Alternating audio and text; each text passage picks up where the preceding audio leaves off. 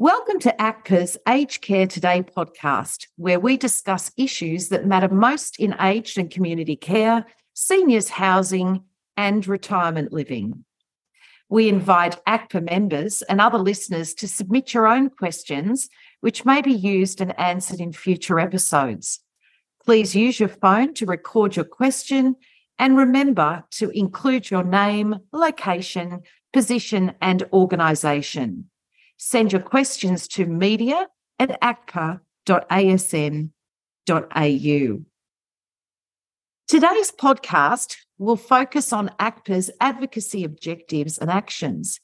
Here to discuss the matter are Tom Symondson, our ACCPA C E O, and Roald Versteeg, ACCPA's General Manager of Policy and Advocacy. Welcome, Tom and Roald. Let's start by talking about what advocacy at ACCPA looks like. Thanks, Geraldine. Um, we, we've had a, a really interesting journey since ACCPA's been set up. We, we came together as an organisation uh, in July twenty twenty-two, and we had a small window of opportunity to really establish ourselves as a respected voice for our sector. It's the first time ever that we've had one peak body for aged care.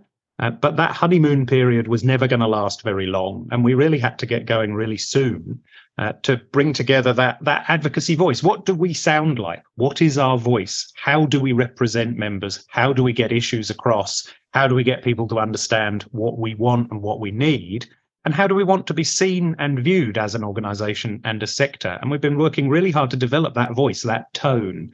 One of the things that we've been very focused on is being seen as a voice of common sense, uh, building that feeling that when ACCPA walks into a room, whether it's with a minister or with the media or with consumers or unions or whoever it is, that what we say makes sense, that what we suggest is implementable, that we understand the problems, but that we also understand the solutions. And that means sometimes we're not going to be uh, screaming from the hilltops what our position is, because we're trying to persuade, we're trying to make sure that the people who can change the lot of our members and of older people understand what they need to do to make the lives of older people better. So it's there's a lot of explaining. There's a lot of uh, very, very diligent uh, conversation and engagement with a whole range of stakeholders to make sure people understand what we need and why it matters. What will happen if the change doesn't come? The so what question. And I think we're getting really uh, good at that. We've built a really strong team, and that team is led by Roald. So, Roald, you might have some reflections on this. Thanks, Tom. So I might just expand on that a little bit in terms of what that looks like tactically. So um, when we think about how we engage with government, when we think about how we represent the sector, we do that in multiple ways. So Um, part of it is media and making media statements. Um, and, and I think sometimes people think that that is all that we do, that we need to be out there and being loud in the media. But that's just one small part of how we actually affect change. So uh, we develop submissions, uh, we develop policy positions. And based on member input, uh, what, what we've heard through our forums, through our surveys, we actually shape those to represent and reflect uh, the views of members. And we use those uh, key issues, messages to engage with the Department of Health and Aged Care at, at multiple levels. So it's not just with uh, the, the, the, De- the DepSec um, or the First Assistant Sec- Secretary. Um, it's with a whole range of teams. But we also engage politically, and it's not just with the ministers. Of course, the ministers are very, very important, uh, but that includes the Labor backbenchers, uh, that includes uh, the Liberal Party, the Nationals, um, the Crossbench and the Greens. So, you know, we have multiple mechanisms in which we try to engage and affect um, change to policy. So, Tom and Roald, ACCPA has now been in existence for twelve months. With this new approach to advocacy, what do you think it's actually led to? It's a really good question, uh, Geraldine, because we we definitely have to prove our worth. We have to prove that the way we do advocacy is successful. Otherwise, there's no point. Um, but what we've started to see is we've been able to build really strong relationships and really positive discourse with a whole range of the different stakeholders, government obviously, but also other players in our space, uh, the consumer advocates, unions, universities, um, state and territory governments. And what we've started to see is those discussions have led to change. We, this year, for example, saw a, a, a more significant indexation rate of funding than aged care has had in many years, largely because the government agreed to stick to the independent advice um, of the new pricing authority. And that was at the very, very strong urging of the sector. Uh, and we were very, very clear that if you were going to have independent advice, you had to uh, do what that advice said. The government has done so. Um, none of these things that we achieve are ever going to be perfect. That's the other thing we've always got to keep in mind. Everything is a compromise, but we feel like where we put forward solutions, uh, people are listening and they're responding. Another example is on the hours that student visa holders can work. So um, the hours that they could work were expanded during COVID, and then there was a suggestion that at the end of this financial year, thirtieth of June, those hours would be contracted back to where they were before COVID. Now, we have a whole huge number of, of student visa holders working in aged care, and that felt like a really retrograde step to take away work hours from our sector just at the moment when we're trying to implement twenty-four seven registered nurses and two hundred minutes of care. And because of very, very concerted advocacy with government, we were the only sector, aged care was the only sector that saw that deadline moved back by six months, which is what we had asked for. So I think where we're able to put forward those solutions and build those positive relationships that can, yes, we can absolutely disagree, but they're respectful and they're based on solutions, I think we are seeing good outcomes. Thanks, Tom. I think you've covered that quite well. I think the thing I'd like to highlight is that a really core part of our approach is that we never raise an issue without an associated solution. And that's really important, because if you're just talking about issues with the government, um, yes, you raise the issue. However, if you don't also provide the solution at the same time, you often get a solution that the government might think is a good idea that actually doesn't work for the sector. So whenever we raise something, we ensure that the solution that we're proposing with the associated issue actually does work for providers. And we find we get a much, much warmer welcome when we're able to walk through the door with a solution.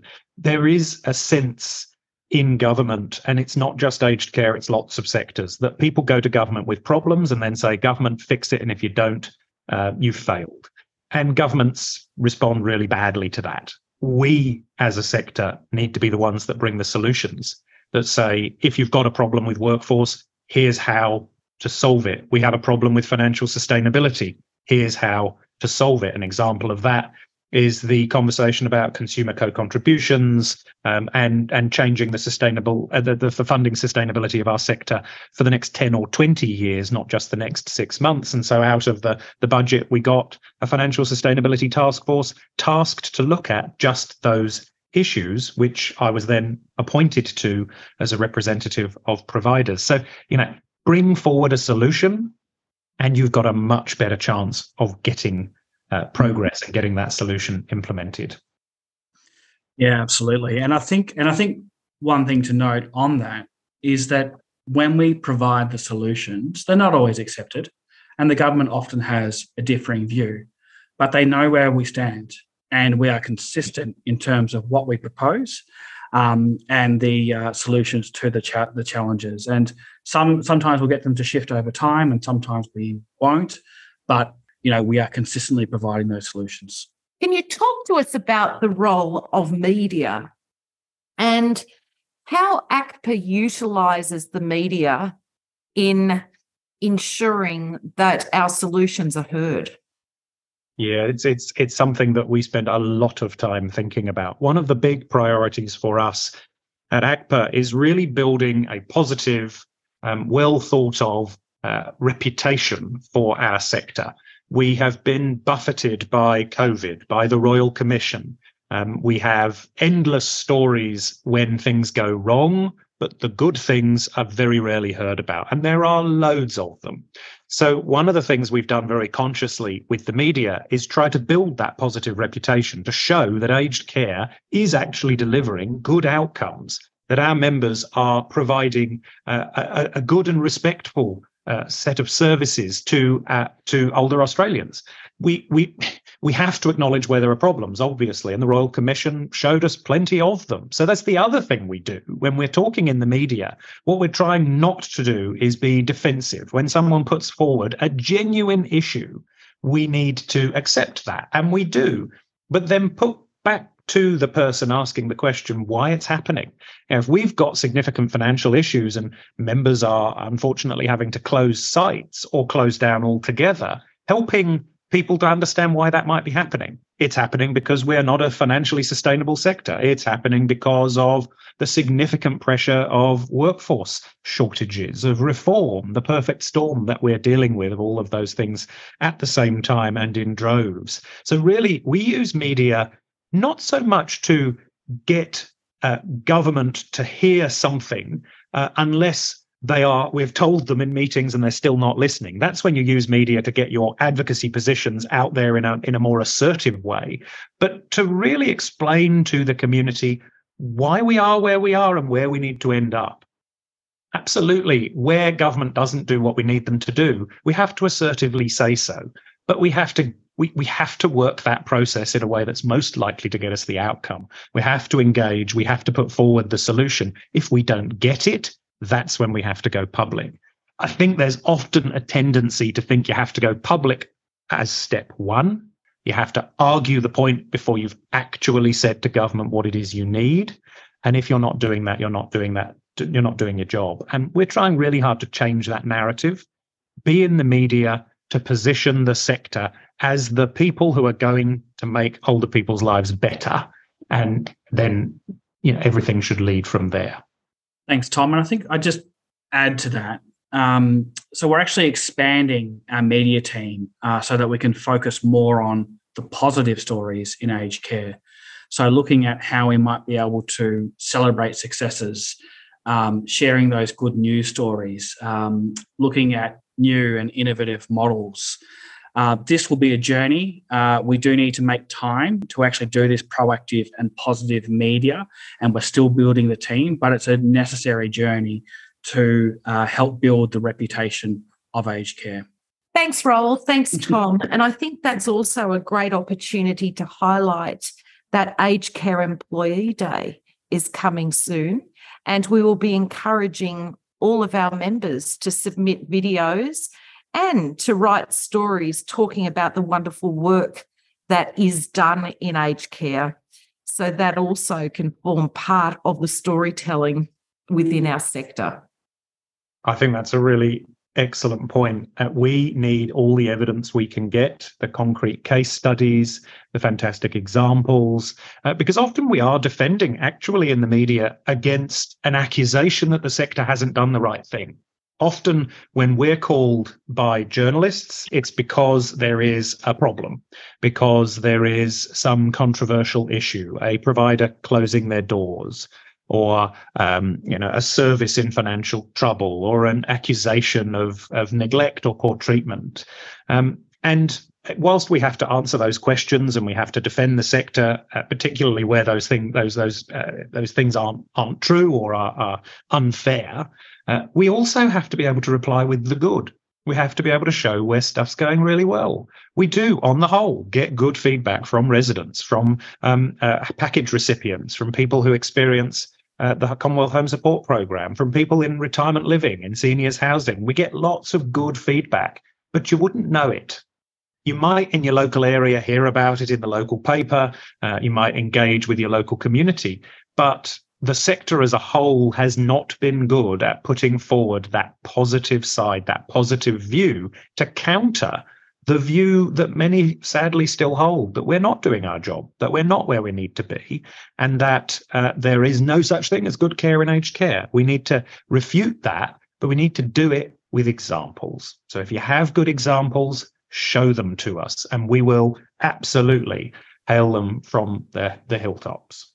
I think one of the things we're also trying to do in the media is always talk about the benefits for the older person. So we want to focus on the older people because that's what the community cares about. That's what the government cares about. And so we need to really bring back everything we do to actually supporting quality care and improving the lives of older Australians. And when we do that, it actually helps ground our positions, um, our conversations, um, to really bring home, you know, what it is we are doing and why.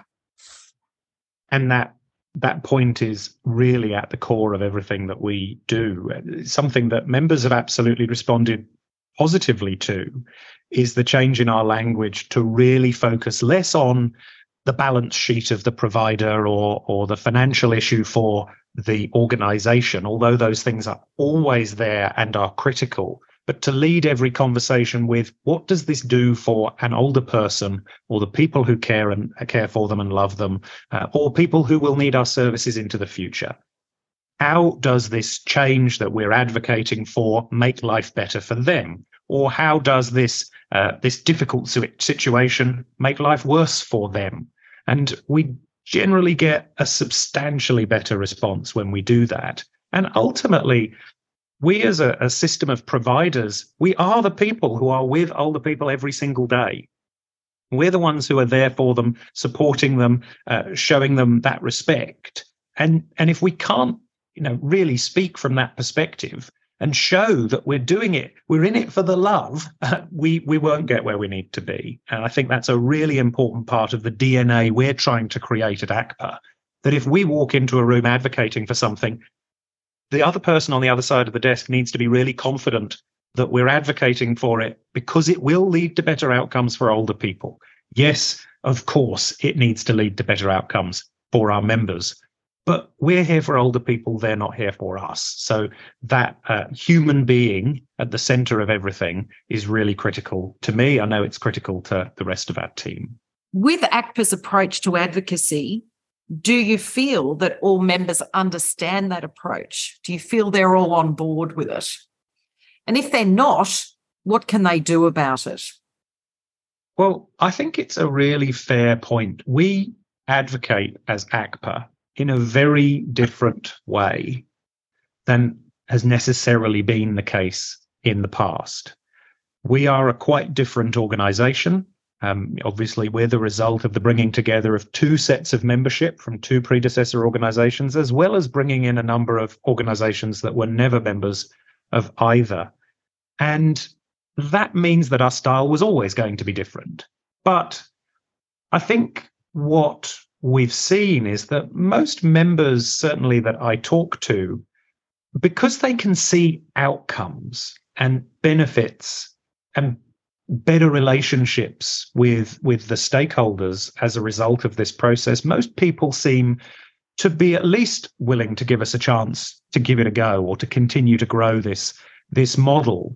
Um, And also, I've had I've had some very robust conversations with members who feel we should be more vocal on a particular issue or just more generally.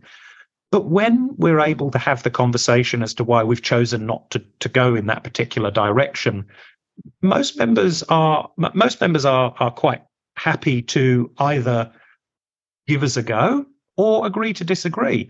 The other thing to say is that we are assertive. I think it's a myth that because we really focus on building those relationships, that we're not strong, that our advocacy is wishy-washy or woolly. Uh, the reality is our advocacy is very effective. The most effective advocacy you will see is done by organisations with really strong infrastructure, policy teams, government relations professionals, media teams, whatever it is, and really strong, respectful relationships with the people who can make change. And we are building that because we want to be those one of those most effective advocacy organisations. Um, what we don't want to be are the people who are kind of shouting from the outside and then the door is slammed in their face and they have no influence over the outcome. We we don't want that because we don't think it's in our members' interests, and we certainly don't think it's going to lead to a, a better set of services for older people. But if members have questions about it, I am always willing to have that conversation. So is Roald. So are other members of the team, our state managers. You know, I'm more than happy to come and talk to boards, groups of C E Os. We have regular engagement with uh, members through our national forums, our state forums. Um, ask the question. You won't get a defensive response. We won't be angry that you've asked it. You, you have that right. Ask the question and we'll have the discussion. And look, if members said to us, this is not working, do it differently, members own A C C P A. That is what we would have to do. But that is not what members are telling us. A couple of things to add on my end. Uh, so firstly, you can reach out to us directly. Uh, the policy team is a great team to reach out to if you have any questions or issues. Their email address is policy at a c p a dot a s n dot a u. And members have reached out to us. Um, and like Tom, we've had some really good and robust conversations about the challenges in the sector. And that is really helpful for two reasons. So one, we actually get insight from the member on the issues that matter most to them and why, and that often gives us further information that we may not have had before, which can then feed into our process. But also we can actually share more about our approach. Um, and as Tom mentioned, just because we're not talking about it in the media necessarily doesn't mean we're not talking about it with the politicians, with the decision makers. So, you know, for example, there might be an issue that comes up um, that is of, uh, you know, real importance to the sector. And often we're on the phone within minutes to the minister's office, to the to the minister, um, to um, uh, head bureaucrats uh, at the Department of Health and Aged Care. So we actually are progressing these issues in a really responsive uh, and robust way. It's just that it's not necessarily going to be in the media. Well, and I think that's one of those things that that we we will always struggle with. We have an incredibly complex sector with a huge number of issues, and to appropriately and helpfully communicate to to our membership, to our stakeholders, everything that we're doing is a journey for us. Um, we need to get better at it. We get this feedback regularly that that people don't necessarily know what we're doing. But if something has been raised with us, as Roald has said, we are almost certainly already raising it, because most of the time it's not the first time we've heard about the issue. Or if it is the first time, were we on the phone to somebody that day? Uh, we have a huge number of contacts across government, across state governments, territory governments, uh, wherever it happens the issue is.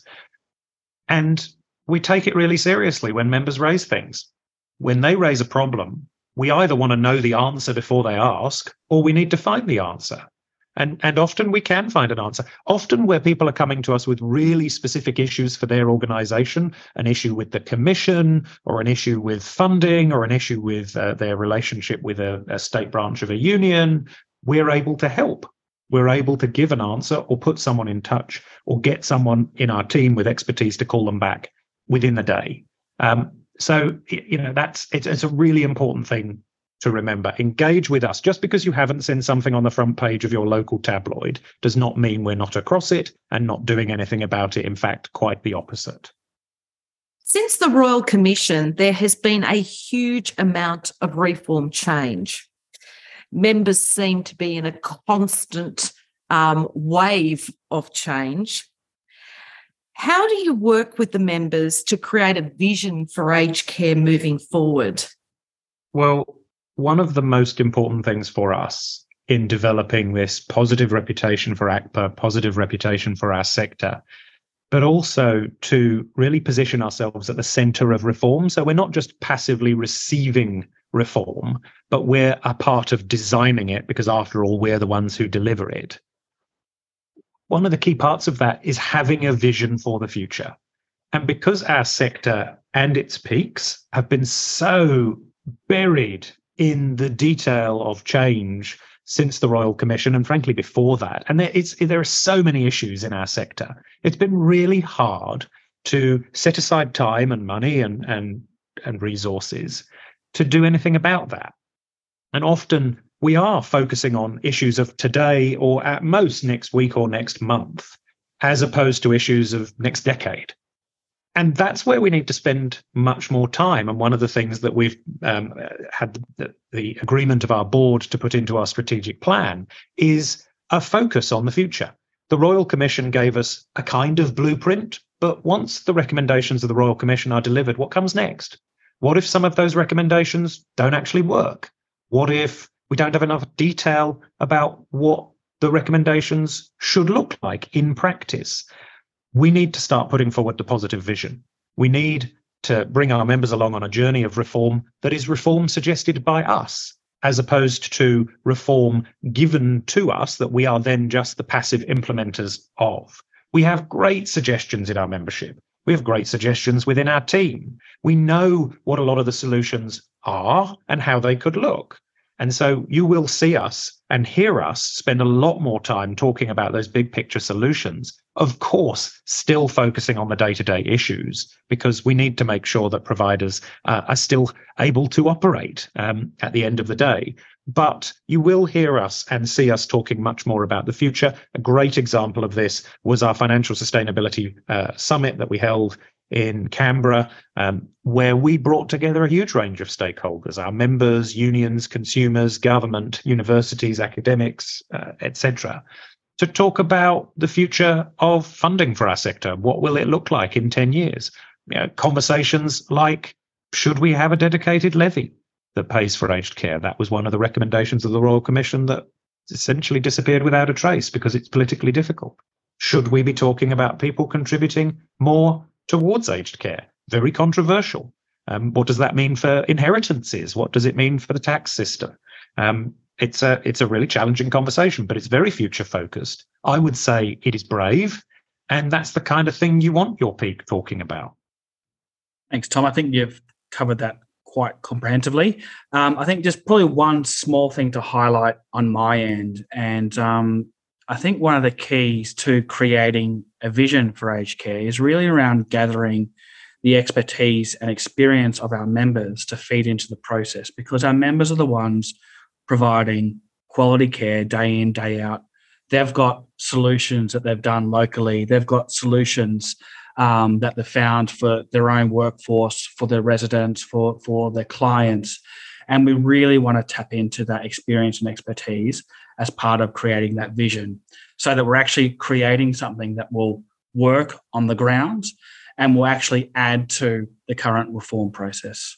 Well, and can I say, you know, if we're going to be seen as the people with solutions, this is the way to do it. We have to get people together to talk about and design the solutions. I don't know about you, Roald, but there are so many times in my career as in advocacy when I've walked into the office of a politician and they've kind of looked daggers at me and said, "So what problem are you bringing me today?" Um, yeah, we actually, you know, these these are these are opportunities to make change. We have a moment in time where everybody accepts aged care needs to improve. We need to do better, but actually we need help to do that. We need more funding, we need more public confidence, we need uh, a stronger workforce. We've got a moment to make change that could last decades, and we can't miss it. And we need our members' help with that. We're here to help, we're here to uh, support you, but we need your help too, because we haven't got all the answers. Thank you for listening to A C C P A's Aged Care Today podcast. To find out more about A C C P A, visit our website, a c c p a dot a s n dot a u. If you are interested in becoming a member, please contact members at a c c p a dot a s n dot a u.